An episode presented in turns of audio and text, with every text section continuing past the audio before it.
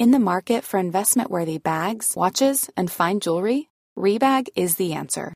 Rebag is a luxury resale platform where each piece is carefully inspected by experts to ensure quality and authenticity. Use Rebag to buy and sell finds from the world's top brands, including Louis Vuitton, Chanel, and Cartier. Head to Rebag.com to get 5% off your first purchase with code REBAGNEW. Shop today at Rebag.com. That's R E B A G.com. And use promo code REBAGNEW for 5% off your first purchase.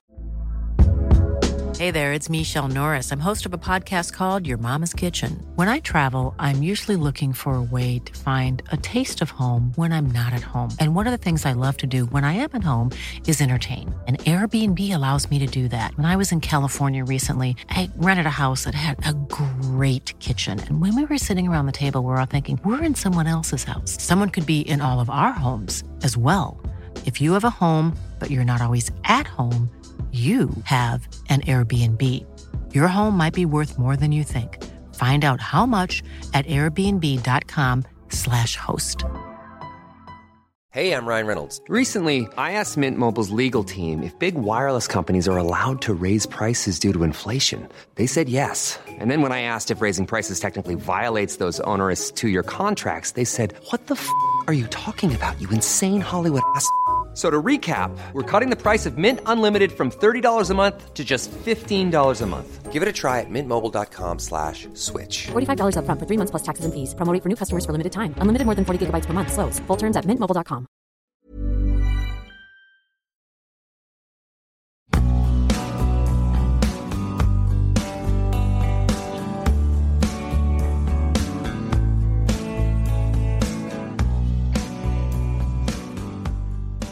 سلام. شما دارید اپیزود 23 پادکست داکس رو میشنوید. منم پیمان بشردوست هستم یه آدم علاقه من به فیلم های مستند که توی این پادکست در مورد جذابترین مستندهایی که دیدم صحبت می‌کنم.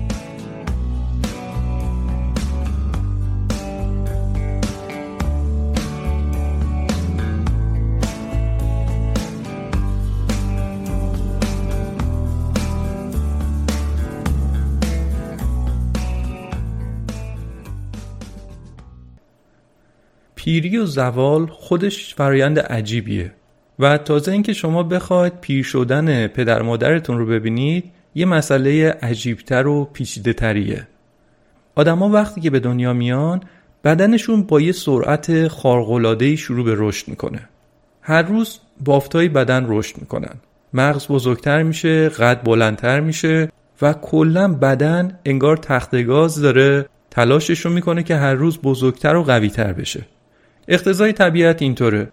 و بعد می‌بینی که اون نوزاد سه چهار کیلویی که وقتی که به دنیا آمده بود نمی‌تونست حرف بزنه نمی‌تونست راه بره نمی‌تونست درست ببینه. اما با اون رشد عجیب غریبی که داره فقط در عرض 6 سال می‌رسه به وزن بیشتر از 20 کیلو. حالا دیگه خوب می‌بینه خوب حرف می‌زنه خوب راه میره. ضمنا هم کلی چیز می‌تونه یاد بگیره. بعدم همینطور به رشدش ادامه میده منتها با سرعت کمتری. تا اینکه دیگه دوروبر 20 سالگی رشدش متوقف میشه و تبدیل میشه به یک انسان بزرگسال و از اونجا می‌تونه چند دهه توی جامعه حضور داشته باشه. کاملا مستقل کار می‌کنه ازدواج می‌کنه بچه دار میشه. توی این مدت هم وضعیت سلامتش تقریبا ثابته. یعنی یه آدم سالم که می‌تونه وظایف خانوادگی و اجتماعی خودش رو خیلی خوب انجام بده. اما از یه جایی به بعد آدمها خسته میشن. بدنشون زود خسته میشه. روحشون هم خسته میشه. به این خستگی که توی بدن و ذهن آدما میشینه میگن پیری. پیری یه فرایندیه که تقریبا از میانسالی شروع میشه. روالش هم کاملا برعکس اون روندی است که گفتم آدما تو کودکیشون داشتن.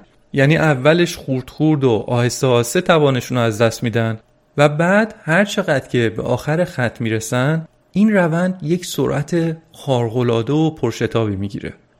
این روال طبیعته. چه دوست داشته باشیم چه نه طبیعت اینطوری ما آدما رو به خدمت خودش می‌گیره و بعدم کم کم عذرمون رو می‌خواد. به حال این راه پیش روی همه آدم هاست. اولش هم گفتم پیر شدن خودش یه فرایند پیچیده ایه هم برای خود آدمی که سال خورده شده سخته و هم برای بچه های اون آدم. اولا که شوکه کننده است. آدما دوست ندارن ببینن که پدر و مادرشون که یه روزی قوی ترین آدمایی بوده که میشناختن. مستقل بودن قهرمان زندگی بچه هاشون بودن. حالا ببینن که کم توان شدن و شاید برای ساده ترین کارا نیاز به کمک دارن. دیدن همچین روندی هم برای خود سالمند سخته؟ و همین که خیلی از بچه ها هستن که از دیدن کم توان شدن پدر و مادرشون دچار ضربه روحی میشن. نمی‌تونن این مسئله رو بپذیرن.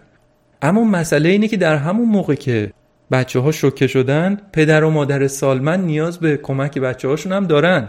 حالا شده کمک فیزیکی که حضور داشته باشن کمک حالشون باشن یا کمک روحی و روانی که روحیه و امید بدن.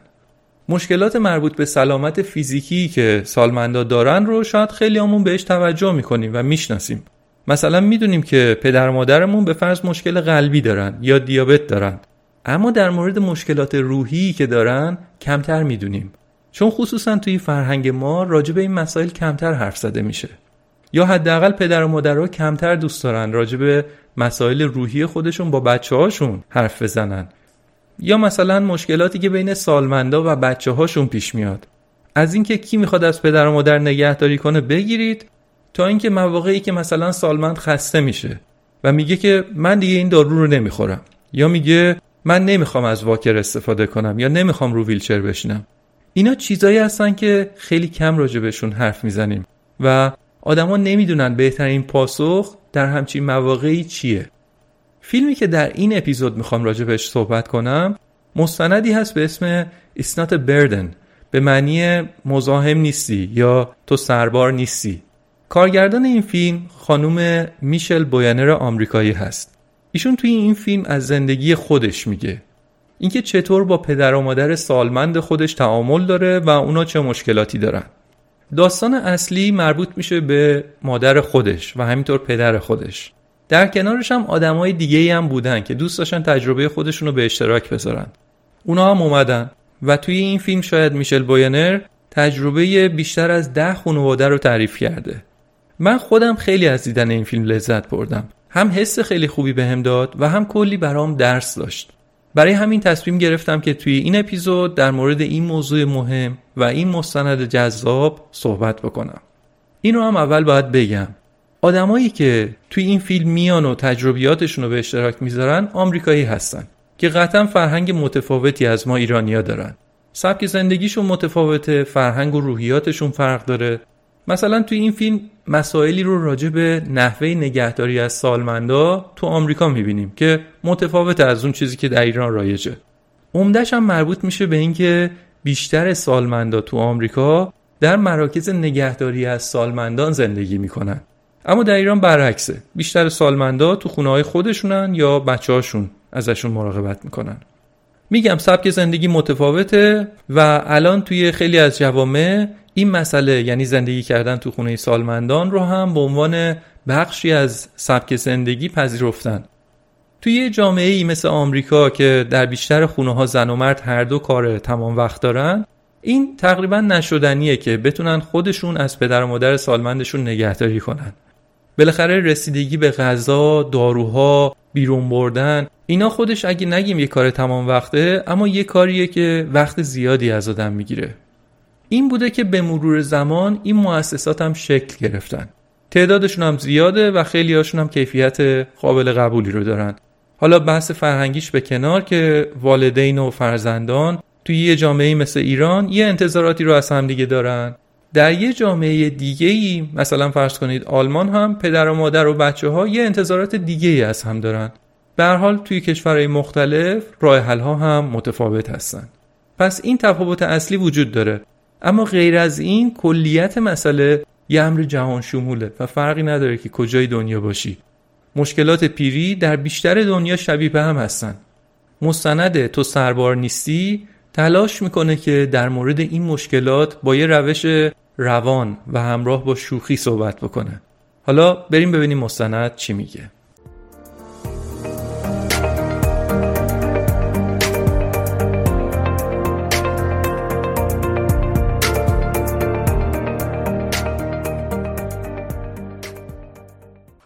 مستند با این حرفا شروع میشه که وقتی که ما بچه بودیم پدر و مادرمون تمام تلاششون رو کردن که ما رو خوب بزرگ کنن.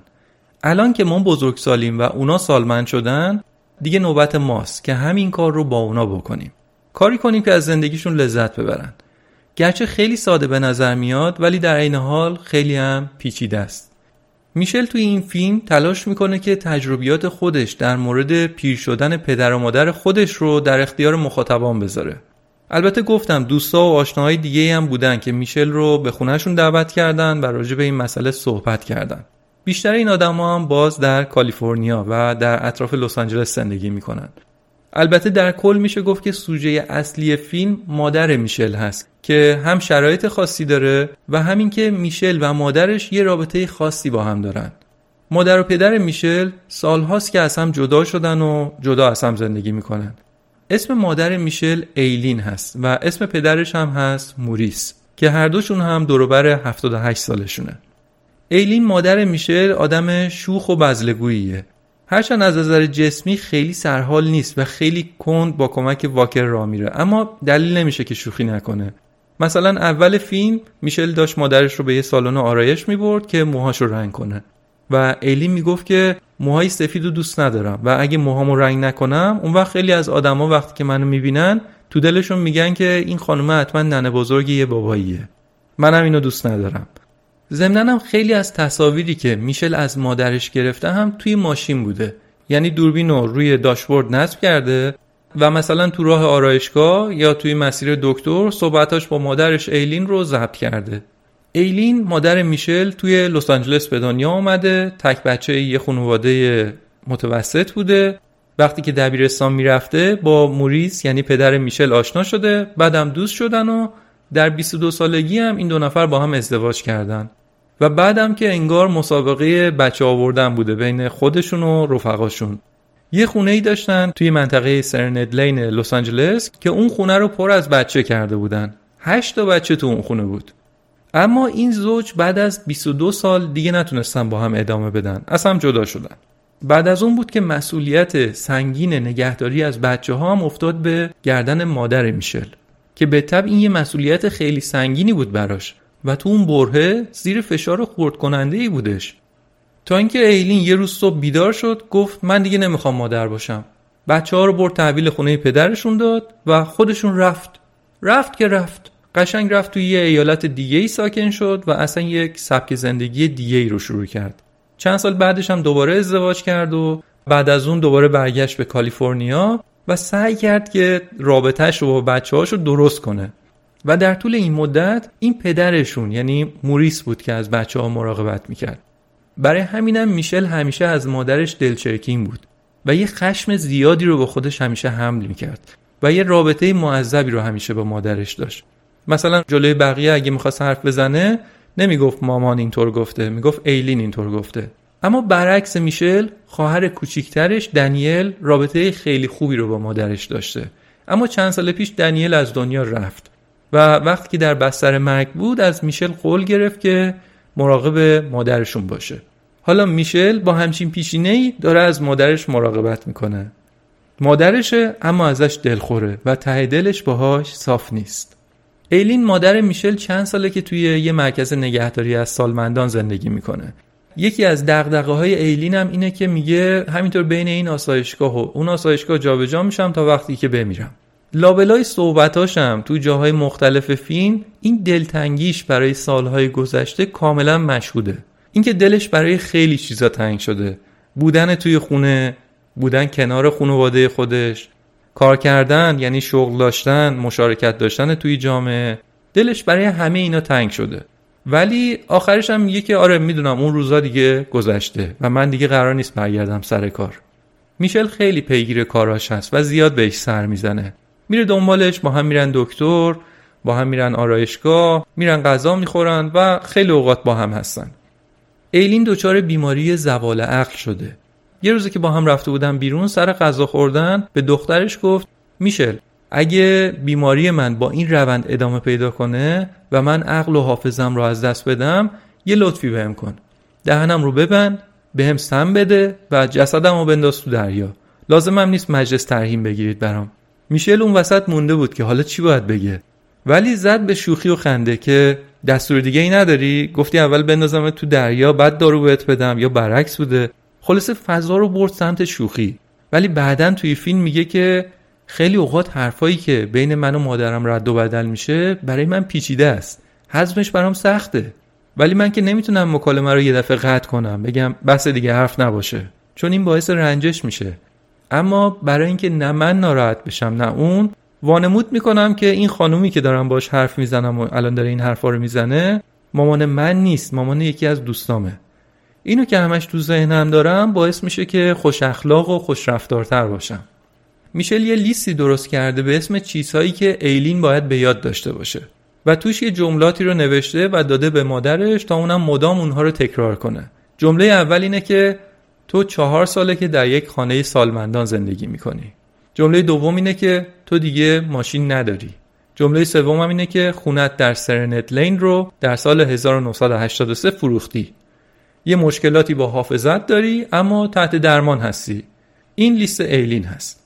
یکی از نگرانی های همیشگی ایلین هم همینه که یه روزی صبح از خواب بیدار بشه و ببینه که هیچ رو نمی‌شناسه و نمی‌دونه که کجاست. حالا این بین یه روز یه دفعه حال ایلین بد شد و توی بیمارستان یه شب بستریش کردن. فرداش که مرخص شده بود و با میشل توی راه بودن ایلین به میشل گفت خب میریم خونه سرنت لین یا میریم آسایشگاه سالمندان؟ که میشل هم سریع یادآوری کرد بهش که خونه ای توی سرنت لین وجود نداره. سال 1983 فروختیمش. فراموشی های این مدلی خصوصا راجع به اون خونه سرنت لین دیگه هر روز بیشتر و بیشتر میشه. خونه سرنت لین جایی بوده که این آدم بیشتر روزای تلخ و شیرین جوونیش رو اونجا سپری کرده بود. برای همین همیشه انگار سایش توی ذهن ایلین هست و توی حرفاش هم میشه این رو حس کرد.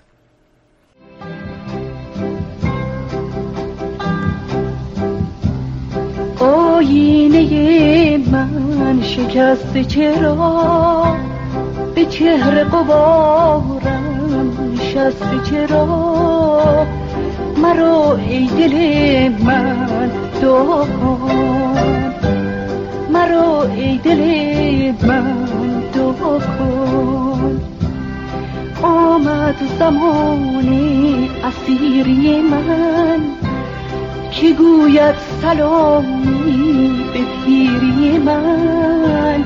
مرا ای جوانی صدا کن.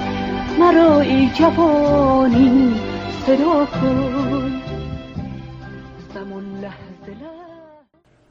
بیشتر گفتگوهای بین میشل و مامانش توی ماشین و تو مسیر رفت آمداشون ضبط شده. ولی صحبت ها جالب هستن و دقدقه های یه آدم سالمند با اون ویژگی هایی که گفتم رو میشه فهمید ازش.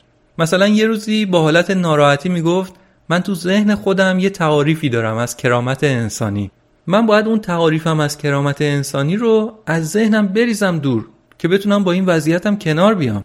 مثلا اینکه یه نفر دیگه ای منو هموم کنه این سخته. هنوز این یه مسئله راحتی نیست برام.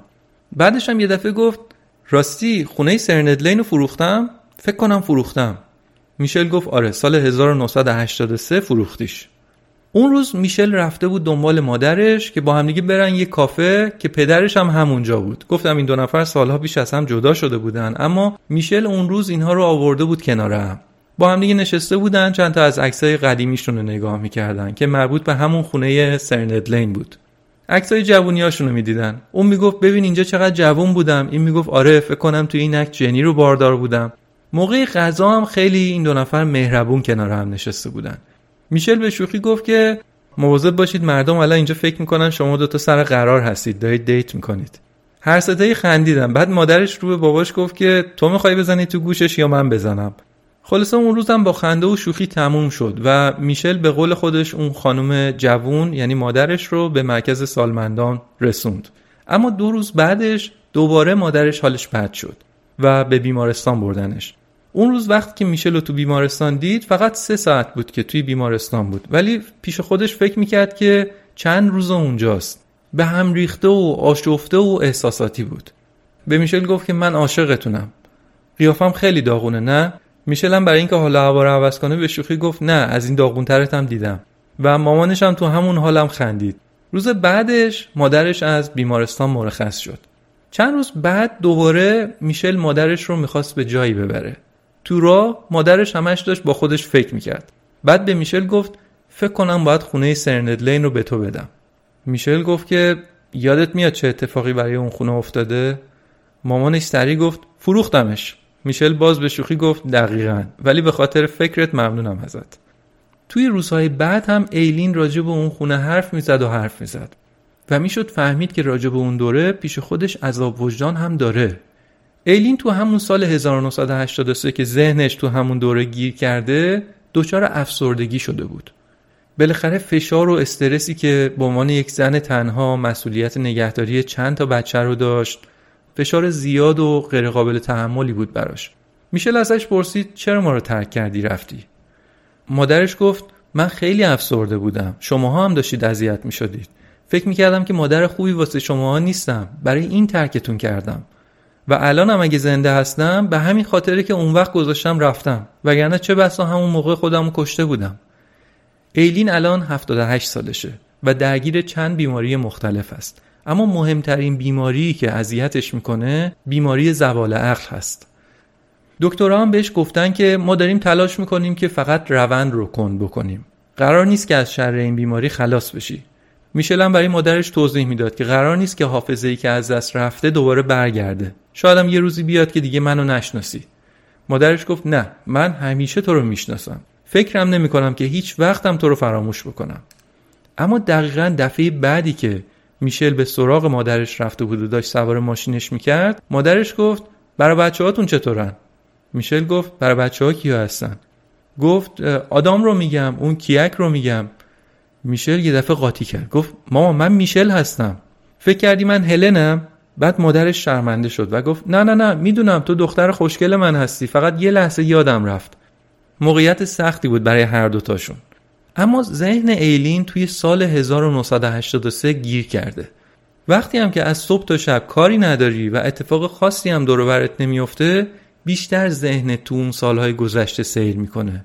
ایلین از میشل خواسته بود که هر وقت یه چیزی رو اشتباه میگم حتما تصحیحم بکن. گفته حتی اگه ناراحتم میشم این کار رو بکن. اما میشل همینطور که بیشتر راجع به اختلالات حافظه تحقیق می‌کنه فهمیده که راه درستش اینه که باید با بیمار همراه شد.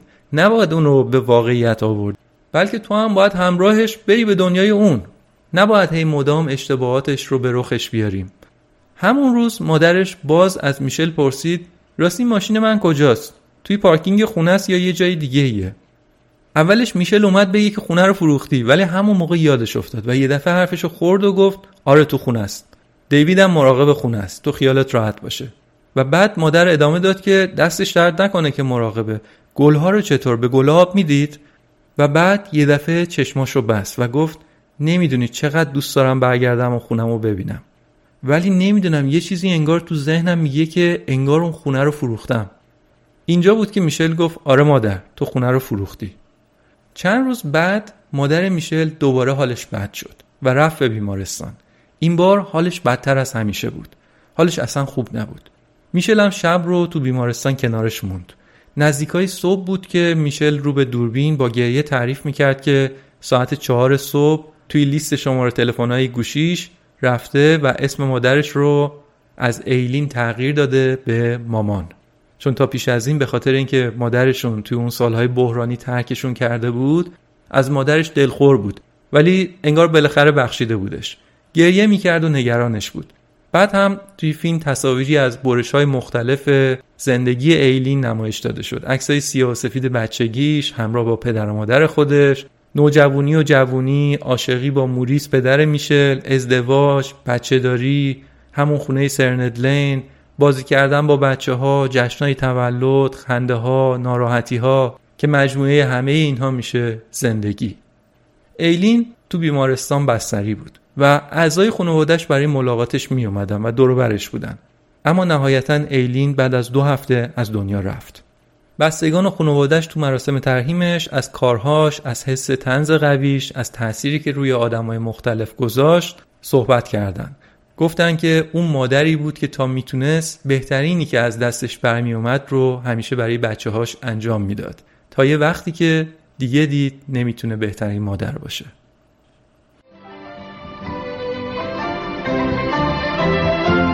من اون بید پیرم که میترسم اکنون شکست شفم ز نوازش من اون مرغ عشقم که لب نگشودم میان چمن به ترانه شادی. تو این زندگی کجایی مگر به خوابم تا به خوابم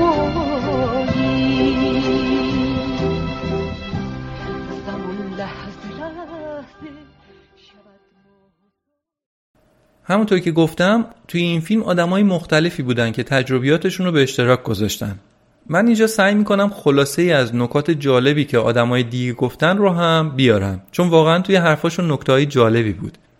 از مایکل شروع می‌کنم که شاید تنها پسری بود که از پدر و مادرش مراقبت می‌کرد. ما بقی بیشترشون این دخترها بودن که از پدر و مادرشون داشتن مراقبت می‌کردن. در صورت مایکل دوربر 50 سالشه یه پدره که سرپرست دو تا بچهش هست. و مادر مایکل هم یه بانوی سالمنده که توی خونه کنار مایکل زندگی می‌کنه. اینا خونه هاشون کنار همدیگه هست که مایکل بهتر بتونه به مادرش هم برسه. چون وقت مایکل خیلی کمه. هم باید حواسش به بچه هاش باشه و همین که یه شغل تمام وقت داره رسیدگی به کارهای مادرش هم که هست. مایکل میگه که اگه کسی تو شرایط شبیه به من باشه باید اول از همه مطمئن باشه که حال خودش خوبه. شبیه به موقعی که توی هواپیما میگن که شرایط اضطراریه و اون ماسک اکسیژن رو میگن اول به دهان خودتون بزنید و بعد به بقیه کمک کنید. مایکل میگه که خیلی باید حواستون به خودتون باشه. اول باید خودتون OK باشید تا بتونید به بقیه سرویس بدید. تجربه بعدی مربوط به سیسیلی هست. سیسیلی یه خانم مجرد 50 ساله است که همراه مادرش زندگی می‌کنه. مادر سالمندش خیلی نیاز به کمک سیسیلی داره. یه رابطه عاطفی خاصی هم بین مادر و دختر وجود داره. سیسیلی میگه که اولویت من مادرمه. برای همین حتی ازدواج نکردم. کارم رو هم وقف مادرم کردم. مثلا مادرش دوست نداره که وقتی که موهاش رو کوتاه می‌کنه گوشاش معلوم باشه. این یعنی اینکه باید به یه آرایشگاه خاصی می‌رفتن که اون آرایشگاه خیلی گرون بود. برای همین سیسیلی از یوتیوب یاد گرفته که چطور موهای مادرش رو خودش کوتاه کنه. رفته قیچی و شونه مخصوص خریده بعد موهای مادرش رو اونطوری که اون دوست داره کوتاه می‌کنه. ده ماه بعدش میشل کارگردان باز به سراغ سیسیلی میره. چون چند هفته قبلترش مادر سیسیلی سکته قلبی کرده و یه طرف بدنش فلج شده. برای همین سیسیلی تصمیم گرفته که به یه منطقه از شهر برن که تو اونجا افراد سالمند زیادی زندگی می‌کنن. ظاهرا از این مناطقی بوده که بهش میگن retirement community و افراد بازنشسته زیادی تو اون مناطق زندگی می‌کنن. به خاطر همینم جلوی خونه رمپ مخصوص ویلچر دارن دستگیرهای مخصوص مثلا نصب شده خیلی جا و تمهیدات این تیپی توی خونه ها یه چیز عادیه برای همه تو اون منطقه. همینم بود که سیسیلی تصمیم گرفت که خونه‌شون رو ببرن اونجا که کمی راحت تر باشن. این رو هم بگم که حواسمون باشه توجه به نکات ایمنی چقدر اهمیت داره. چه بیرون خونه و چه داخل خونه. اینکه معماری شهری چقدر مناسب سالمندانه. پیاده روها مناسب استفاده از ویلچر هست و مسائلی از این دست همینطور هم توی خود خونه. آیا توالت ها مخصوص استفاده سالمندان هست؟ طوری هست که نیفتن؟ زمین خوردن بین بعضی از سالمندان رایجه. خیلی از اوقات این اتفاق توی توالت میفته.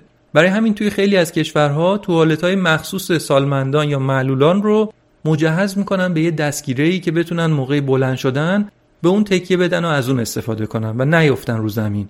این مسئله با طراحی توالت های سنتی که ما تو ایران داریم خیلی حادتره.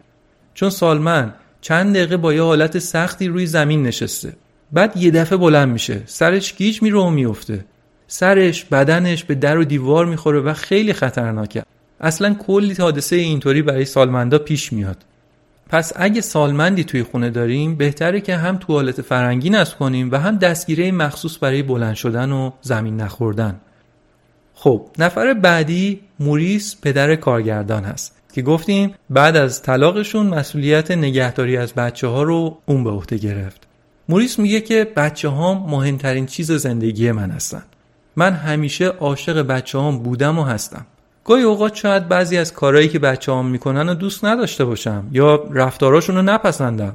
ولی احساس من به اونا او نگم براتون. مهمترین چیز زندگیم هستن.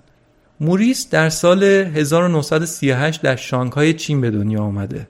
یادتونه تو اپیزود دوازدهم نبرد پیش رو با چین گفتم عده زیادی غربی توی چین زندگی می‌کردن و بعد از انقلاب کمونیستی چین مجبور شدن که چین رو ترک کنن.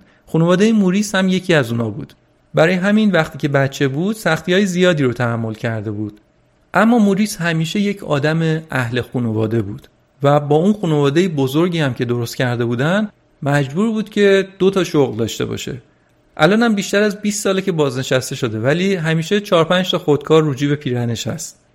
یه سینی پر از داروهای مختلف روی میزش گذاشته چون یک کلکسیونی از مریضی مختلف داره.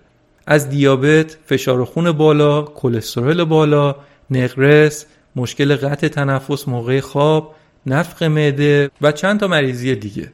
طبیعتا هم در روز کلی دارو باید مصرف کنه. برای همین خودش یه سیستمی درست کرده که این همه داروش رو یه جوری مدیریت کنه. اینکه قرصا رو چطور تو روزهای هفته تقسیم بکنه بعد استفاده کنه. چون این برای سالمندانی که دارو زیاد مصرف می‌کنن مسئله خیلی مهمی هست. اگه این کارو نکنن داروها فراموش میشن و مریضیشون هی بیشتر و بیشتر میشه. و اگرم درست این کارو نکنن می‌تونه باعث مسمومیت دارویی بشه. البته باز خوبه که هوش و حواسش سر جاشه و خودش همه این کارا رو می‌کنه. میشل ازش می‌پرسه تا حالا خسته شدی از این همه دارویی که مصرف می‌کنی؟ میگه آره معلومه که خسته شدم. ولی چاره چیه؟ موریس خودش تنهایی زندگی می‌کنه و عاشق اینه که از هر چیزی چند تا داشته باشه. برای همین توی خونش بلبشویی بود و هر جایی که نگاه می‌کردی پر از وسیله و خرت و پرت بود. میشل میگه که من دیگه خسته شدم. تو این چند سالی چند بار اومدیم با بچه ها کمک کردیم که این خونه مرتب بشه. دیگه نمی‌تونم این کار رو بکنم. به نظرم دیگه باید از یه شرکتی یا یه کسی که بتونه بیاد کمکمون کنه استفاده کنیم. موریس اما تمایلی نداره و میگه که دخترم من خودم از این وضعیتم خجالت می‌کشم. دوست ندارم هیچ کسی حتی کسی که کارش همینه هم بیاد خونم و اینطوری ببینه. آخرش اما میشل پدرش رو متقاعد کرد که خونه رو مرتب کنن. توی اپیزود 20 راجع به مینیمالیست صحبت کردیم دیگه. گفتیم یه مؤسساتی هستن که کمک می‌کنن که خونه ها مرتب بشه و اینجا هم میشل و پدرش بالاخره تصمیم گرفتن از یه شرکتی استفاده کردن و یه دستی به سر روی خونه کشیدن و بعد از دو روز سخت خونه مرتب شد و خود این مرتب بودن چقدر باعث خوشحالی این پیرمرد شد. این شرایطی هستش که احتمالا خیلی از افراد سالمندی که به تنهایی زندگی می‌کنن توی خونه هاشون دارن و این یک بار روانی هستش که می‌تونه روشون داشته باشه. چون خود اونها خیلی اوقات واقف هستن که خونهشون خیلی شلوغه ولی توانایی این رو ندارن که جابجا جا بکنن. موریس میگه که یادم میاد که وقتی مادرم 90 سالش بود می‌گفت که من در درون خودم حس می‌کنم که 21 سالمه. موریس هم میگه که من خودم هم همینطورم. در درونم هنوز احساس جوونی می‌کنم ولی در بیرون احساس پیری می‌کنم و همیشه هم خستم. ولی هنوز دوست دارم آواز بخونم و حتی وقتی تنها هستم تنهایی هم میرخصم هنوز ریتم رو دوست دارم.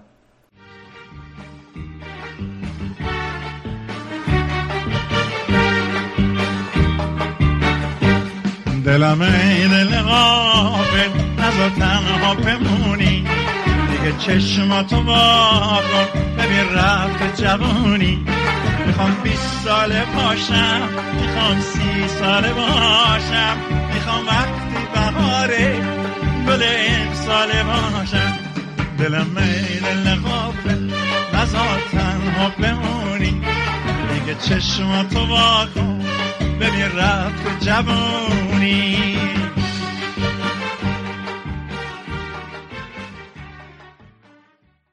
خیلی خوب.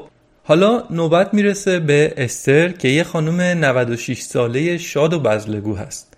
بزلگو که میگم اصلا خودش یک استنداپ کمدین بوده و روحیه خوبش رو تونسته توی این سن هم با خودش حفظ بکنه. استر از 75 سالگی تو آسایشگاه سالمندان زندگی می‌کنه. یعنی الان 21 ساله که توی 7 تا آسایشگاه مختلف هی جابجا شده و زندگی کرده. حتی همین خانومه به شدت اجتماعی و کمدین هم توی آسایشگاه احساس تنهایی می‌کنه. روزی که تولد 96 سالگیش رو تو آسایشگاه جشن گرفتن مثل همیشه شیطونی می‌کرد و آدمایی که تو خونه سالمندان بودن رو میخندوند. دخترش یه جایی وسط همون جشن احساساتی شد و اشک ریخت. می‌گفت که گریم به خاطر این نیست که می‌بینم باید از پوشک استفاده کنه. گریم به خاطر این نیست که می‌بینم یه وقتایی درد می‌کشه. به خاطر این نیست که می‌بینم نمی‌تونه راه بره رو ویلچر نشسته. به خاطر زمین خوردناش نیست. به خاطر مشکل یوبوست همیشگیش نیست. گریم فقط به خاطر این بود که من چهل سالگی این آدم رو دیدم. دیدم که چقدر عالی و درخشان بوده. و فقط یه لحظه اون روزا به یادم اومد. چند روز بعد از جشن بود که استر رو به یه خونه سالمندان دیگه منتقل کردن. چون دختراش از خدماتی که اون مؤسسه می‌داد کلا راضی بودن اما از خدمات روانی اونجا راضی نبودن.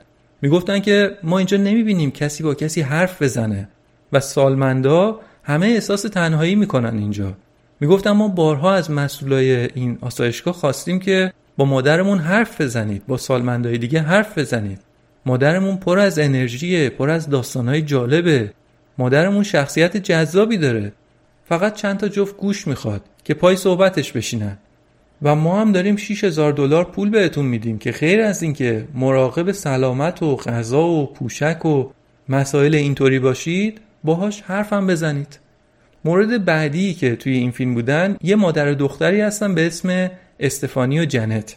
مادر هوش و حواس درستی نداره. روی ویلچر نشسته و توی یه خونه سالمندان نگهداری میشه.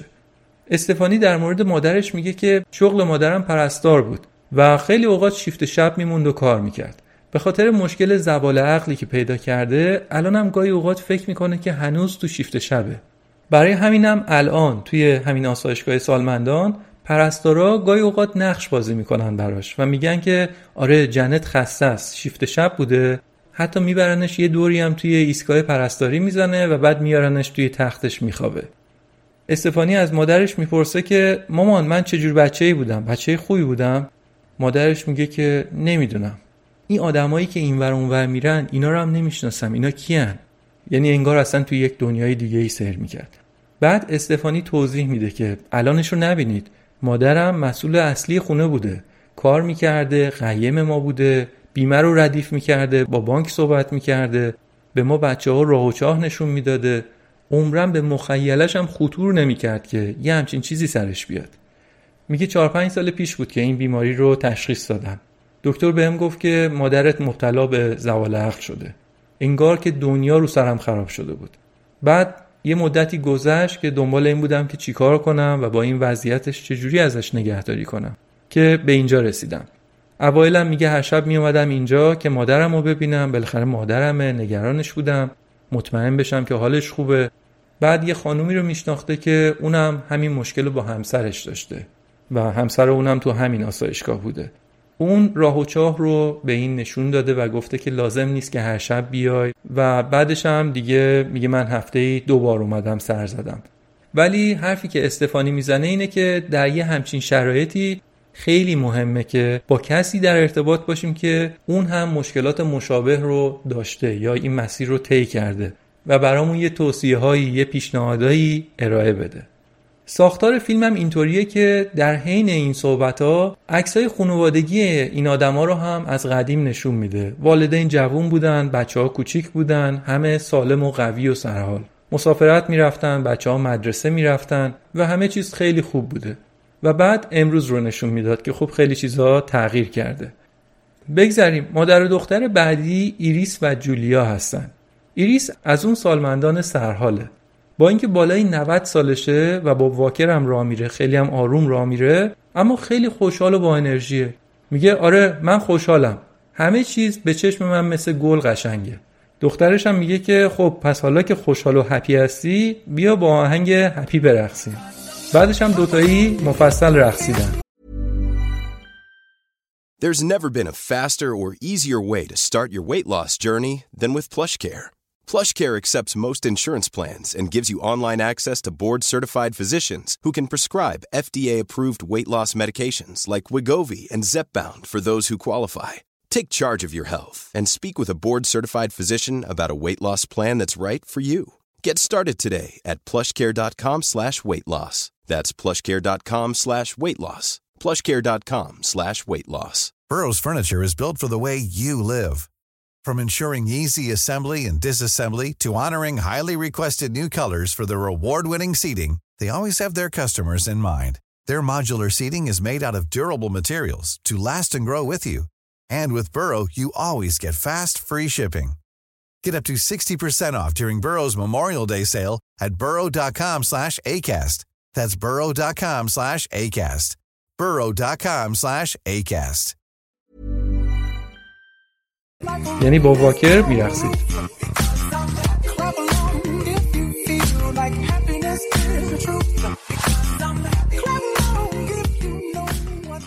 و بعدش هم مادرش میخندید و از تجربه چند وقت پیشش می‌گفت که به یه رستوران رفته بود که اجرای موسیقی زنده داشتن موسیقی شادی هم بوده اما دیده که آدمایی که توی رستوران هستن همه نشستن و ساکتن.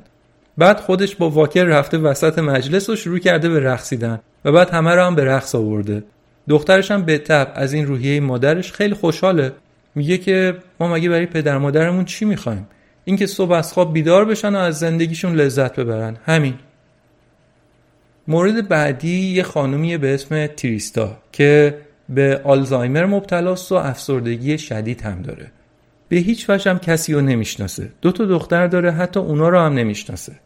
یه روزایی هم هست که حالش اصلا خوب نیست. دچار حمله عصبی میشه. اما کاری که این دو تا دختر می‌کنن اینه که سعی می‌کنن باش حرف بزنن. تو اون شرایط هی حرف می‌زنن.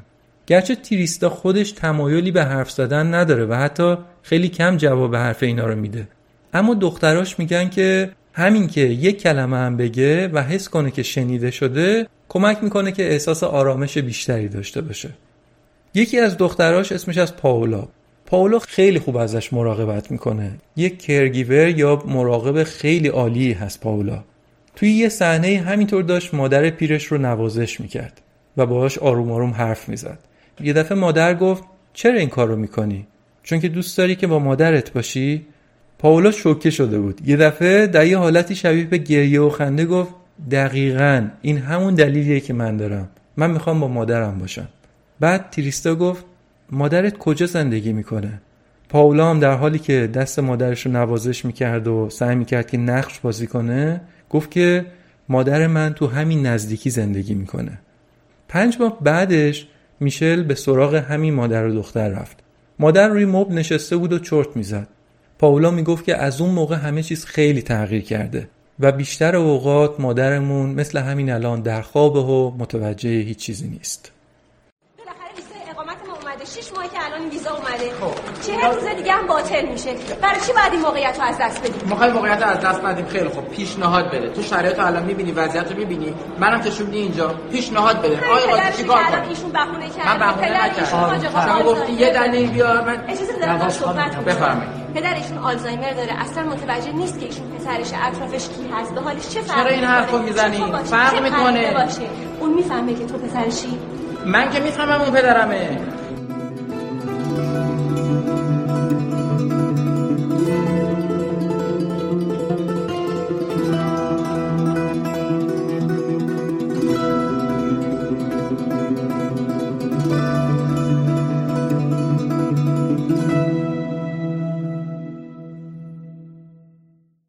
مورد بعدی یه پدر و دختر هستن به اسم روبرت و اوتر که از همون اول هم رابطه خوبی بین این دوتا وجود داشته. پدر نظامی بود و روحیه نظامیش رو همین الان هم داره. مبتلا به پارکینسون شده پدر اما تنها توی خونه خودش زندگی می‌کنه. اوتر که دخترشه اصلا توی یک ایالت دیگه ای زندگی می‌کنه دورن هستم و فقط هم می‌تونه سالی دو سه بار بیاد به پدرش سر بزنه. دختر از مشکلاتش میگه در متقاعد کردن پدرش. میگه که معمولا هفتش بار باید نبشنوی تا یه بار ازش آره بگیری. منم اینو می‌دونم. برای همینم باش مدارا می‌کنم. خیلی دیگه نمی جنگم نه که میگه منم کار خودمو می‌کنم. بالاخره ولی آره رو می‌گیرم ازش. مثلا میگه چقدر سر استفاده کردن از واکر باش کلنجار رفتم. چند بار افتاده بود رو زمین اما بازم قبول نمی‌کرد که از واکر استفاده کنه. آخرش هم رفتم یه واکر خودم خریدم. بعد اومدم بهش گفتم که من اینو خریدم. خودت می‌دونی. اوایل براش خیلی عجیب بود. ولی الان دیگه سالهاست که همش از اون واکر استفاده می‌کنه. یه واکر از این چرخدارا هم هست که خیلی راحت استفاده ازش. و اگه بخوادم خیلی سریع می‌تونه باش راه بره. ولی حداقل اونو که استفاده می‌کنه مطمئنه که هیچ وقت به زمین نمیافته. پدر مبتلا به پارکینسون دیگه. همش از این گلایه می‌کنه که قرار نیست از شر پارکینسون و لرزش های دستش خلاص بشه. دخترم بهش میگه که آره ولی عوضش حداقل دکترها گفتن که این مدل پارکینسونی که تو داری باعث مرگ نمیشه. می‌دونم خیلی سخته اما باید سعی کنیم که با داروهایی که می‌خوریم جلوی پیشرفت مریضی رو تا جایی که می‌تونیم بگیریم. مورد بعدی یه مادر و دختر هستن دان و شرلی. چند ساله که شرلی اومده پیش دخترش زندگی می‌کنه. دان دختر بزرگ بوده و با هم هم خیلی خوب بودن و پیش هم هم موندن. شرلی ولی یه خورده گلایه هم داره از دان. میگه که من همیشه به دام میگم اگه من یه کلمه ای رو اشتباه میگم اما تو باز متوجه منظورم شدی لطفا دیگه بروم نیار. متوجه شدی چی میگم دیگه؟ بروم نیار. یه مسئله دیگه هم اینه که دان همیشه نقش مادر دختری رو قاطی می‌کنه. من همش بهش میگم که ببین من مادرت هستم تو دختر منی. ولی وقتی که من با دوستان میرم بیرون و یه خورده که دیر می‌کنم یه دفعه دان تماس می‌گیره میگه کجایی؟ چرا بهم زنگ نزدی؟ بعد دوستان به شوخی میگن که مادرت زنگ زده. البته منم می‌دونم که به خاطر مراقبت از من این کار رو می‌کنه. ولی برای منم سخته چون که درسته که من نیاز به کمکش دارم ولی بچه که نیستم. بالاخره منم یه آدم بزرگم که آره تو یه چیزایی نیاز به کمک دارم. چیزی که یه آدمی مثل من می‌خواد اینه که با ماها صبور باشید. اینو هم بگم و خیلی اوقات هم هر دومون یادمون میره که این حرفا و سختگیری ها از روی عشق و علاقه است. درسته که در مورد دوست داشتنمون کم صحبت می‌کنیم و بیشتر این گلایه های اینجوری رو میگیم ولی ما عاشق همیم. موارد دیگه ای هم بودن که توی این فیلم اومدن تجربیاتشون رو گفتن. اما من اینا رو دستچین کردم. بعضیاشون که به نظرم جالب تر بودن رو دارم میگم. مورد آخری که می‌خوام راجع بهشون بگم مال یه مادر دختر دیگه ای هست به اسم میشل و الینور. الینور رفته پیش دخترش میشل زندگی می‌کنه و فکرم می‌کنه که مزاحم دخترشه و احساس سربار بودن می‌کنه. و میشل هم خیلی ناراحته از اینکه مادرش همچین حسی داره و اسم فیلم که تو سربار نیستی تو مزاحم نیستی هم از همینجا میاد. برای همین میشل از مادرش می‌پرسه که ببینم اون موقع که تو خودت از مادرت مراقبت می‌کردی فکر می‌کردی که اون مزاحمته؟ گفت نه. پرسید پس چرا فکر می‌کنی که تو مزاحم منی؟ گفت آخه تو کار می‌کنی تو سرت چلوغه میشل گفت خب تو خودت هم کار می‌کردی تو هم سرت چلوغ بود. مادرش هم گفت آره اینم هست. خیلی شبیه به بعضی از حالتهایی که در ایران هم داریم. دختر میگه که این شرایط چیز راحتی نیست اما درسای زیادی برام داشته. من یاد گرفتم که یه وقتایی تمام چیزی که پدر و مادر سالمن نیاز دارن اینی که کنارشون باشیم. حتی شده فقط کنارشون بشینیم و هیچ کاری هم نکنیم. یه وقتایی بعضی آدما به میگن که مادرم از دستم عصبانیه یا پدرم همش ازم گلایه می‌کنه. قبول نمی‌کنه که از واکر استفاده کنه یا قبول نمی‌کنه که داروهاشو بخوره. من همه اینا رو تجربه کردم. وقتی کسی اینا رو میگه من دیگه قضاوتشون نمی‌کنم. و نمیگم که حتما یه جایی کارتون مشکل داره. فقط سر تکون میدم و میگم که می‌دونم درکتون می‌کنم. جنبندی آخر فیلم کارگردان به نظرم خیلی جالب بود و من الان بیشتر حرفایی که میشل در آخر فیلم می‌زنه رو سعی می‌کنم که بگم. میگه که صرف نظر از تمام پیچ و تاب هایی که در مسیر زندگی داریم کل زندگی عشقه. عشقی که والدینمون به ما نشون دادن و عشقی که ما می‌تونیم بهشون برگردونیم. و همینطور بخشش همدیگر رو ببخشیم. مثلا اگه فکر می‌کنیم که پدر و مادر خوبی برامون نبودن ببخشیم. یعنی شبیه به تجربه خودش و مادرش. میگه بفهمیم که پیر شدن برای هیچ کس آسون نیست. نه برای خود والدین و نه برای بچه ها و بدونیم که گرچه اونها در ظاهر پیر هستن اما نور جوانی هنوز در درونشون میتابه و میدرخشه.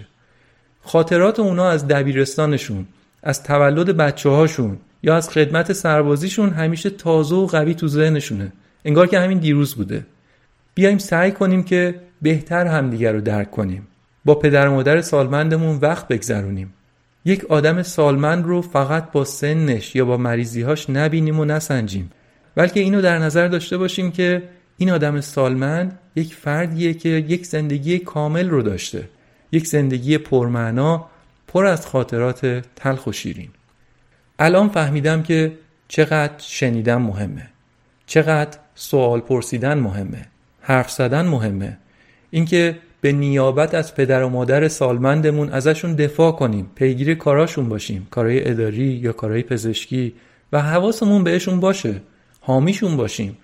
البته که کار سختیه. خستمون می‌کنه. به وقتش از بقیه کمک بخوایم. تجدید قوا کنیم. صبور باشیم. صبور باشیم و صبور باشیم. و بدونیم که تنها نیستیم. فراموش نکنیم که همین آدم بوده که وقتی کوچیک بودیم ازمون مراقبت کرده. قدردان وجودشون باشیم. به خودمون افتخار کنیم که مراقب پدر و مادرمون هستیم. یه وقتی اونا بودن که کالسکه بچگیمون رو حل می‌دادن و یه وقتی این ماییم که ویلچر اونها رو حل میدیم و راهشون می‌بریم.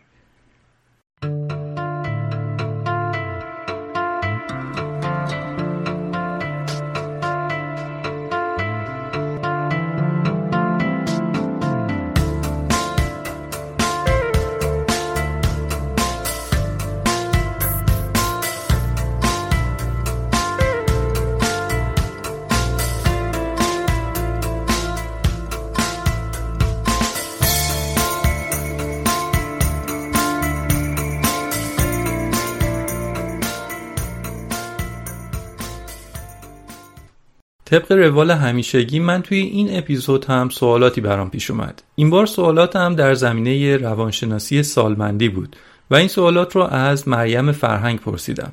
مریم دکترای روانشناسی بالینی رو از هند گرفته و در دو دوره پستاک یا پس دکترا هم در کشور شیلی در زمینه روانشناسی سالمندان تحقیق کرده. الان هم به عنوان استاد محقق در دانشگاه لاس آمریکاس کشور شیلی فعالیت می‌کنه. مریم نکات خیلی مهمی رو میگه از اینکه چقدر غذای سالم و ورزش بر کیفیت زندگی آدما و خصوصا سالمندا می‌تونه موثر باشه. پس یادمون باشه که هممون باید به سبک زندگی سالم عادت کنیم که یه سالمندی با کیفیتی رو داشته باشیم. صحبت با دکتر مریم فرهنگ رو بشنوید. خب برای اولین سوال میشه بگید که اساسا یک سالمند چه نگرانی ها و چه دقدقه های ذهنی می‌تونه داشته باشه؟ یکی از بزرگترین دقدقه هایی که هر سالمندی می‌تونه داشته باشه اینه که یه روزی بیماری آلزایمر بگیره.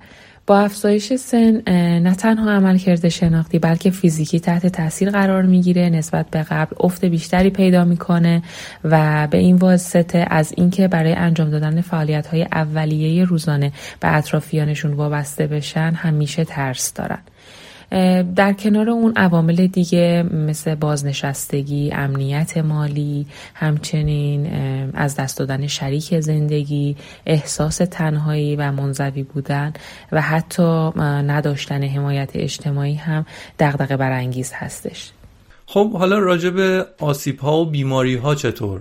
بزرگترین آسیب ها و بیماری های روانی که یک سال من می‌تونه بهش مبتلا بشه چیا هستن؟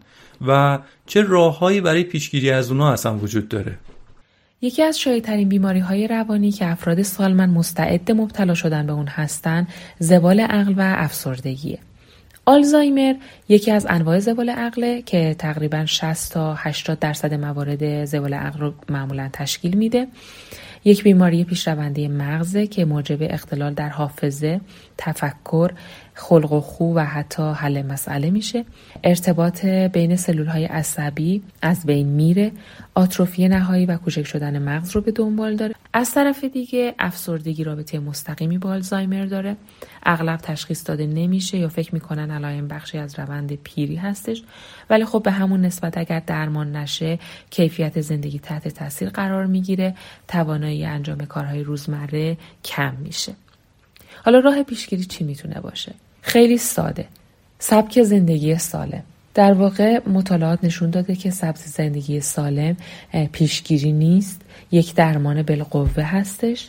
یکی از این موارد می‌تونه ورزش باشه تحرک زیاد که برای سلامت شناختی ضروریه و پیشگیری می‌کنه از آلزایمر یا حتی روند اختلال شناختی رو کند می‌کنه.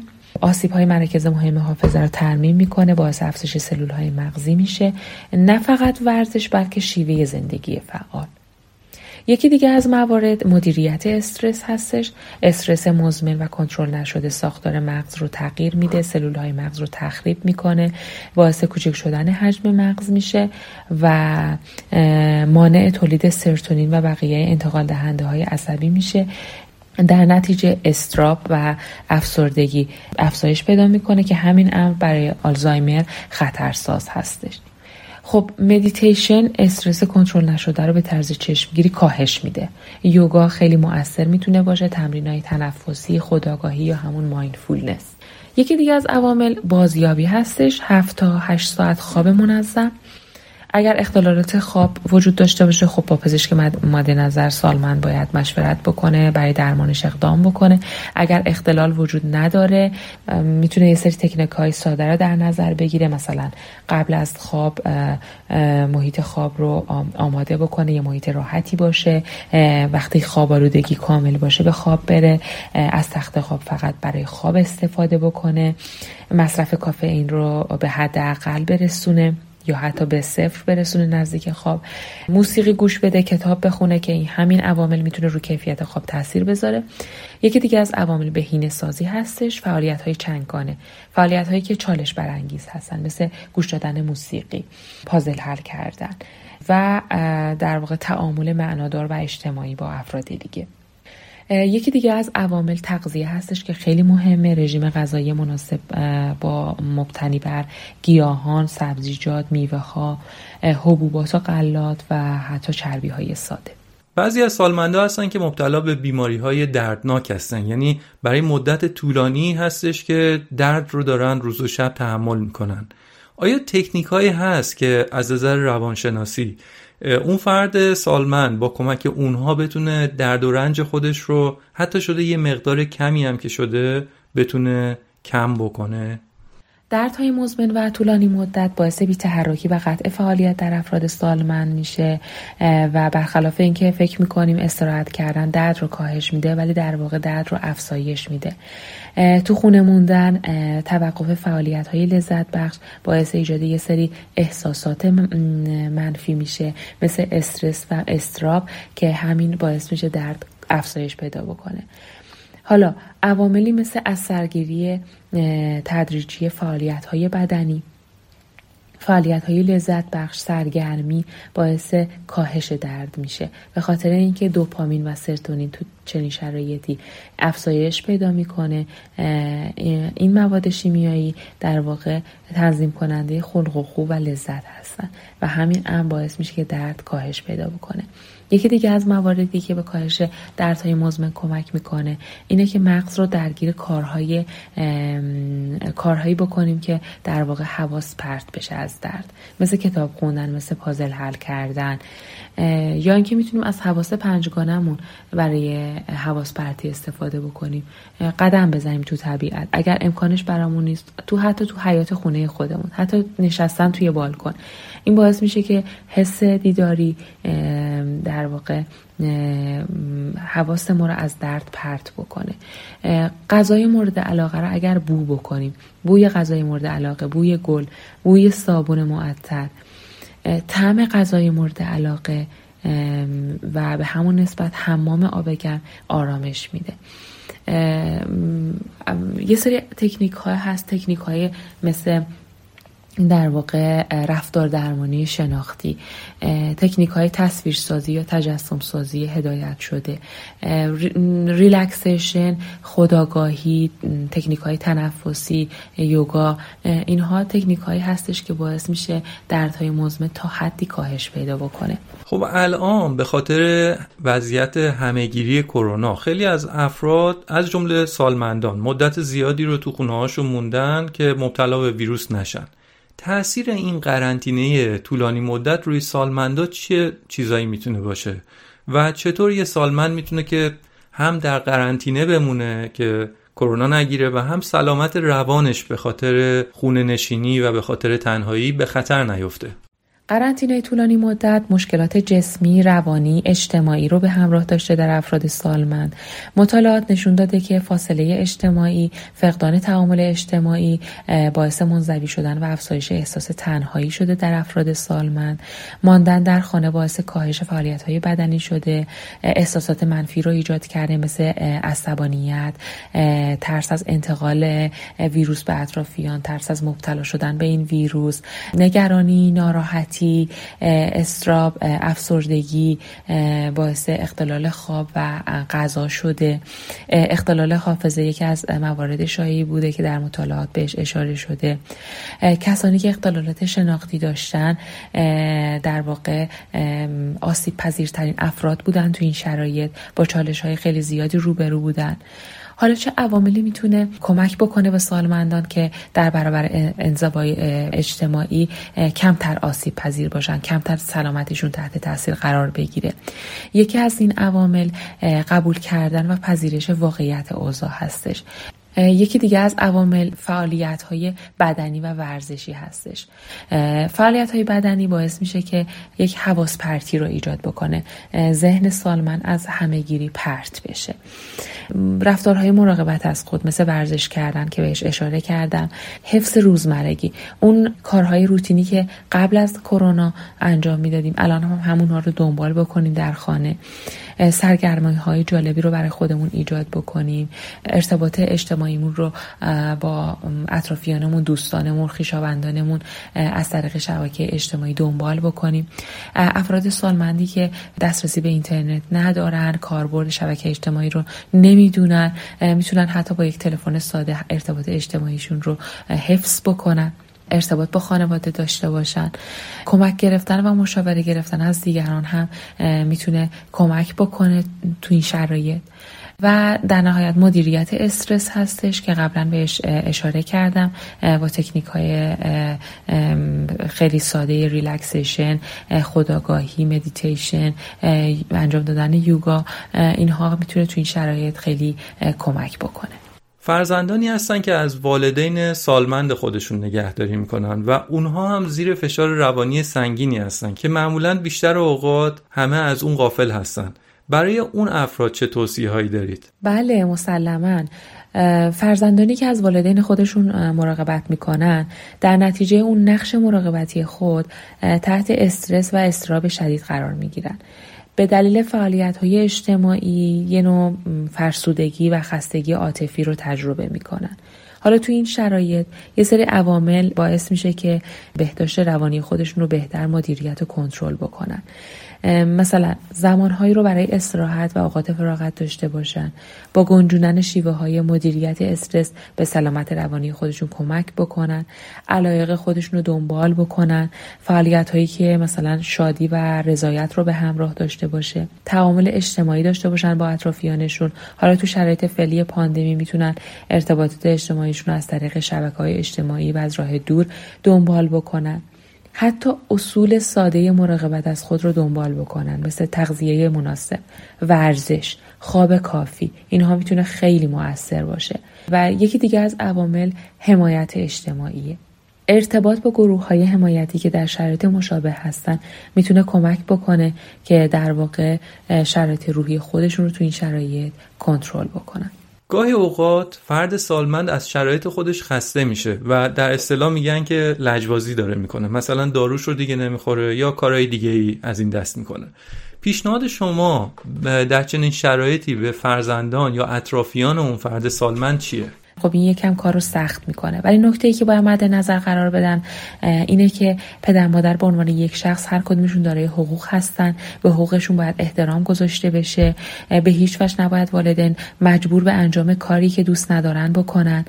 باید با اونها وارد تعامل بشن وارد گفتگو بشن با تشویق صبور باشن آرامش خودشون رو حفظ بکنن. با فرد سالمن نه با عصبانیت بلکه با دلجویی و با آرامش مقابله بکنن. به عنوان مثال عواقب عدم مصرف دارو رو برش توضیح بدن. اگر متقاعد نشد با فردی که فرد سالمن بیشتر بهش اعتماد داره وارد کار بشن از اون کمک بگیرن. اگه باز هم موفق نشدن با پزشک مربوطه مشورت بکنن در این زمینه. خیلی ممنونم از دکتر مریم فرهنگ بابت نکات ارزشمندی که گفت. برای کسایی که علاقمند به این حوزه هستن این رو هم بگم که در ایران چند فصلنامه با موضوع سلامت سالمندان منتشر میشه. که اگه علاقمند هستید کافیه این عبارت رو که الان میگم گوگل کنید. مجله روانشناسی سالمند یا مجله روانشناسی پیری. اون وقت تو نتیجه ها پیدا می‌کنید چند تا مثلا نشریه سالمندشناسی داریم. چند تا دانشگاه هم هستن که در مورد همین موضوع فصلنامه پژوهشی منتشر می‌کنن. خیلی از مقالاتشون هم به فارسیه و به طور مجانی در اینترنت هست و می‌تونید مطالعه بکنید. پیرم و گاهی دلم یاد جوانی می‌کند.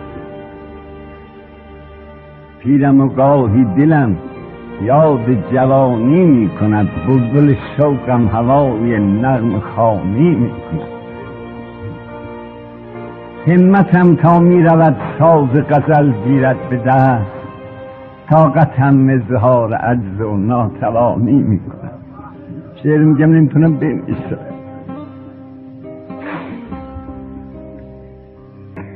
طفل بودم دزدکی پیر و علیلم ساختن طفل بودم دزدکی پیرو. علیلم ساختند اون چی گردون می با ما نهانی می کند آدم یه دفعه می‌بینه پیر اون چه گردون می با ما نهانی می کند هم توی این مستند و هم در بیرون از اون هممون شنیدیم که میگیم فلان سالمن میفته روی دور لجبازی کوتاه نمیاد فلان رفتار رو نشون میده و غیره. من دوست داشتم در این مورد بیشتر بدونم. برای همین با یه محقق برجسته دیگه هم صحبت کردم. اتفاقا ایشون هم تحصیلاتش مرتبط با روانشناسی و اسمش هم مریمه. مریم زیایی دکتراش رو اصلا در زمینه عصب شناسی شناختی سالمندی گرفته. یعنی دیگه بهترین کسی که می‌تونست جواب سوالم رو بده. مریم زیایی دکتراش رو در دانشگاه کوینزلند استرالیا گرفته و چند سالم توی همون دانشگاه استاد و محقق بوده و اتفاقا هم اخیرا اومدن به ولایت ما در نروژ و استاد دانشگاه NTNU نروژ شده. وقتی که من با دکتر مریم زیایی صحبت می کردم در همین رابطه ایشون یک نکته خیلی مهمی رو گفت که واقعا دونستنش خیلی مهمه. ایشون حرفش اینه که یک سالمند خصوصا سالمندی که مبتلا به دیمنشیا یا زوال عقل هست قصد لجبازی نداره. اما در مغزش و در سیستم عصبیش تغییراتی اتفاق افتاده که باعث میشه به طور ناخواسته و بدون اینکه خودش بدونه یه رفتاری رو نشون بده که ما فکر می‌کنیم که اون داره لجبازی می‌کنه. توضیحات دکتر مریم زیایی رو بشنوید. خب قبل از اینکه من در مورد سیستم عصبی توی پیری صحبت کنم یا اتفاقی که توی از لحاظ هیجانی توی پیری میفته صحبت کنم یکم کوتاه می‌خوام توضیح بدم در مورد اتفاقی که توی کلا پردازش هیجان توی مغز میفته. ببینید هیجان یه چیز خیلی پیچیده ای هستش یه سری نواحی هستن به اسم prefrontal cortex که در واقع پشت چشمای ما این ناحیه قرار می‌گیره. یه ناحیه دیگه مهمی که در مورد هیجان اونم باید بدونیم یه ناحیه هست به اسم آمیگدال و مربوط به پردازش هیجانه. حالا اتفاقی که میفته آمیگدال این اطلاعاتی محیطی رو میفرسته به سمت prefrontal cortex که قسمت جلویی مغز همونجوری که گفتم. و prefrontal cortex اینا رو در واقع suppress می‌کنه. یه جورایی مثل ترمز ماشین میمونه. میاد سعی می‌کنه که کنترلشون بکنه هیجانا رو. به خاطر اینکه ما اگه نتونیم هیجاناتمون رو کنترل بکنیم اتفاقی که میفته اینه که ممکنه مثلا بریم توی office رئیسمون و یه اتفاقی بیفته و شروع کنیم فریاد کشیدن بنابراین پردازشی که اتفاق میفته توی prefrontal cortex می سعی می‌کنه اینا رو کنترل کنه هیجانات رو کنترل کنه. بنابراین این دو تا سیستم خیلی مهمن. همونجور که گفتم خیلی رفتار پیچیده و نواحی مختلفی در ارتباط هستن. وقتی که ما در مورد هیجان صحبت می‌کنیم ولی این دو تا ناحیه خیلی مهمن. حالا اتفاقی که توی پیری میفته اینه که این نواحی تحت تاثیر قرار می‌گیرن به جورای مختلف. هم از لحاظ structure ا یعنی هم از لحاظ سایز این نواحی تحت تاثیر قرار می‌گیره. هم از لحاظ function شون یعنی میزان فعالیتی که این نواحی دارن با نواحی با یک مثلا آدم جوون فرق می‌کنه. و اینو ما می‌تونیم توی رفتار ببینیم. رفتاری که مثلا ممکنه که پیرای یه سری حرفی رو بزنن بدون اینکه به نظر می‌رسه در واقع که فکر نکرده دارن یه حرفی رو می‌زنن یا خیلی رک به نظر برسه. یا مثلا روابط اجتماعیشون خیلی از توی اون context بی ربط باشه یا اصلا خیلی پسندیده ممکنه نباشه. این الزاما به این معنی نیستش که اونا نمی‌دونن باید چی کار کنن. خب مسلما اونا تجربه خیلی بیشتری دارن از ما. ولی بعضی از افراد سالمند اتفاقی که میفته اینه که این نواحی به خاطر آتروفیایی که اتفاق افتاده باعث میشه که یه سری از function اشون رو در واقع از دست بدن. و رفتار اجتماعی که ما ممکنه ببینیم از یه سری از آدمای سالمند متفاوته با از آدمایی که توی جوانی می‌بینیم. ولی اینم بگم که پیری الزاما با زوال مغز و دمانس در ارتباط نیست. یه سری در واقع تفاوت بین آدما خیلی زیاده توی اینکه چجوری این سیستم تحت تاثیر قرار می‌گیره. ولی نکته مهمی که ما باید بفهمیم و در ذهن داشته باشیم اینه که الزاما هر سالمندی منجر به دمنشیا نمیشه. ولی کسایی که منجر به دم... یعنی تحت تاثیر قرار می‌گیرن از دمنشیا به این معنی نیستش که در واقع مثلا حالا اصطلاح لجبازی که می‌خوان لجبازی بکنن یه کاری رو نمی‌خوان انجام بدن به خاطر اینکه مثلا لج طرف رو در بیارن به این معنی نیست. ما اگه بفهمیم که در واقع اتفاقی که توی مغزشون میفته خیلی پیچیده تره. یه سری سلول ها در از بین میره. یه سری از در واقع نواحی دارن پلاستیسیتیشون و انعطافشون رو از دست میدن و به خاطر همون یه سری رفتارهایی رو ما می‌بینیم که به نظر می‌رسه لجبازیه یا مثلا به نظر می‌رسه که اینا دارن در واقع لجبازی می‌کنن ولی واقعیتش اینه که دنیای اطرافشون داره مدام داره تغییر می‌کنه توی ذهن کسی که دمنشیا داره. و اتفاقایی که توی مغز داره میفته سلولها دارن از بین میرن. نواحی که برای روابط اجتماعی مهمن برای هیجان ها مهمن برای یادگیری و حافظه مهمن دارن تحت تاثیر قرار می‌گیرن و به خاطر همین رفتارهای بیرونی که ما می‌بینیم این نوع ممکن نشون بده که از نظر رفتار اجتماعی ممکنه که مناسب نباشن. ولی واقعا اساسش و علت این خیلی مهمه برای اینکه ما چجوری با اینجور مریضا رفتار خواهیم کرد. خیلی هم عالی. امیدوارم که این نکته کلیدی رو هممون یادمون باشه. پس سالمندمون قصد لجبازی نداره. بلکه عملکرد سیستم عصبیش تغییر کرده. خیلی ممنونم از دکتر مریم زیایی بابت این توضیحات مهم و ارزشمندش.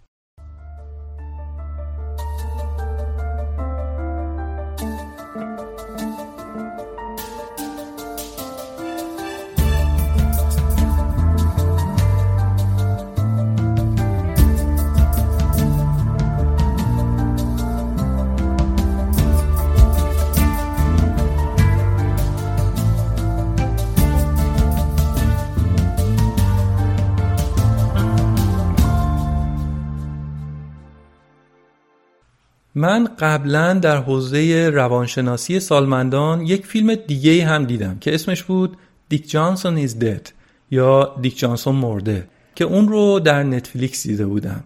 اونجا هم کارگردان روال پیر شدن پدر خودش رو به تصویر کشیده بود. دیک جانسون پدر اون کارگردان یک پزشک حاذقی بوده مطب خیلی شیکی داشته آدم خیلی معتبری بوده خونه و زندگی اشرافی خودش رو داشته اما دیگه علائم ضعف فیزیکی و ضعف فکری دیگه به چشم همه می اومد برای همین تصمیم می‌گیره که مطب شیکش رو ببنده ماشین مورد علاقه و تونروش رو بفروشه و چون همسرش هم قبلا فوت شده بود قبول می‌کنه که از ایالتی که زندگی می‌کرده هم پاشو بره به نیویورک و توی آپارتمان کوچیکی که خانواده دخترش اونجا زندگی می‌کنن بره اونجا و در کنار اونها زندگی بکنه. که این یک تغییر خیلی خیلی بزرگ بود برای این آدم. اون فیلم هم راجع به همین روند بود و نشون می‌داد که از دست دادن پله پله استقلال اجتماعی و استقلال فردی چقدر می‌تونه روند سختی باشه. اونم برای کسی که خودش شخصیت قوی داشته. اما در عرض شاید دو سال برای بیشتر کاراش وابسته به دخترش شده بود. اول اپیزود هم گفتم این روند زوال و پیری هر چقدر که جلوتر میره سرعت بیشتری می‌گیره. خلاصه این دکتر برای کاراش خیلی وابسته به دخترش بود و آخرش به دخترش می‌گفت که من قبلا پدر تو بودم اما الان تو مادر منی. اون هم مستند خیلی جالبی بود. اما به نظر من مستند تو سربار نیستی خیلی جالب تر بود و تجربیات زیادی رو به مخاطب منتقل می‌کرد. من فیلم تو سربار نیستی رو از دیویدیش تماشا کردم. چون فقط کسایی که داخل آمریکا زندگی می‌کنن می‌تونن آنلاین این فیلم رو تماشا کنن. بقیه افراد مجبورن که دیویدیش رو سفارش بدن و منم این کارو کردم. برام پست شد دیویدیش و یه خورده روش اولد فشنی بود. ولی به هر حال تنها راهی بود که می‌تونستم این فیلم رو ببینم و منم راضیم که این کارو کردم و این فیلم رو دیدم. این از مستند. اما متاسفانه به نسبت سایر گروه های سنی مثلا جوون ها، کودکان و سایرین ما منابع کمی رو برای روانشناسی سالمندان می‌بینیم. توی حوزه پادکست فارسی علی بندری در اپیزود 19 همه پادکست بی پلاس کتابی رو معرفی کرده به اسم میرایی. مطالبی که در کتاب هست و در اپیزود مطرح میشه واقعا عالیه. از اینکه خونه های سالمندان چطور ایجاد شدن مثلا اینکه با سالمندها راجع به اینکه اولویتاشون در زندگی چیه حرف زده بشه و دو طرف بدونن که مثلا به فرض اون سالمندشون که بیماره دوست داره که آیا یه عمل سخت بکنه و به فرض عمر طولانی تر و پررنجتری داشته باشه یا اینکه عمر کوتاهتر و نسبتا بهتری داشته باشه. و کلی نکات جالب دیگه ای تو این اپیزود هست که علی به زیبایی اون رو تشریح کرده. این اپیزود دو سال پیش منتشر شده. برای همین اگه قبلا گوش کردید هم پیشنهاد می‌کنم دوباره گوش کنید چون از یاد آدم میره. پادکست رادیو مرز هم در اپیزود هشتمش راجع به مسائل سالمندان صحبت کرده. اسم اپیزودش هست پا به گذاشته ها که در اون هم نکات جالبی از یه منظر دیگه ای مطرح میشه.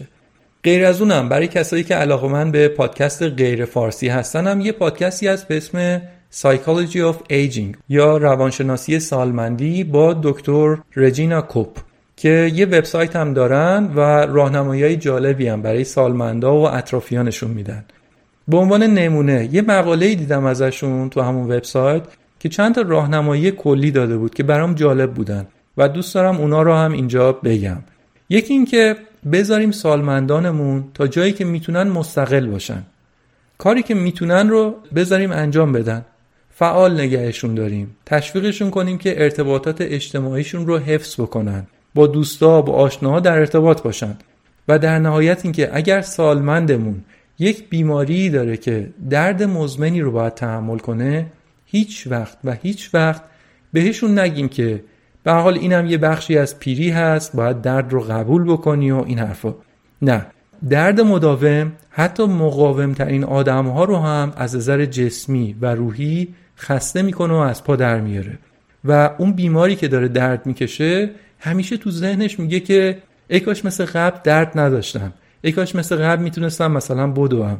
بعد اون وقت گفتن این حرف که به دردت باید عادت کنی می‌تونه به اون سالمند این احساس رو بده که انگار خودش یا احساساتش دیگه برای کسی اهمیتی نداره و این نباید اتفاق بیفته.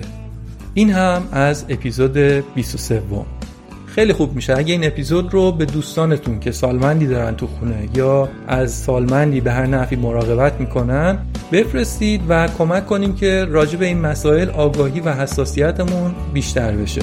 مرسی که با من هستید. تا اپیزود بعدی و فیلم مستند بعدی. خدا نگهدار.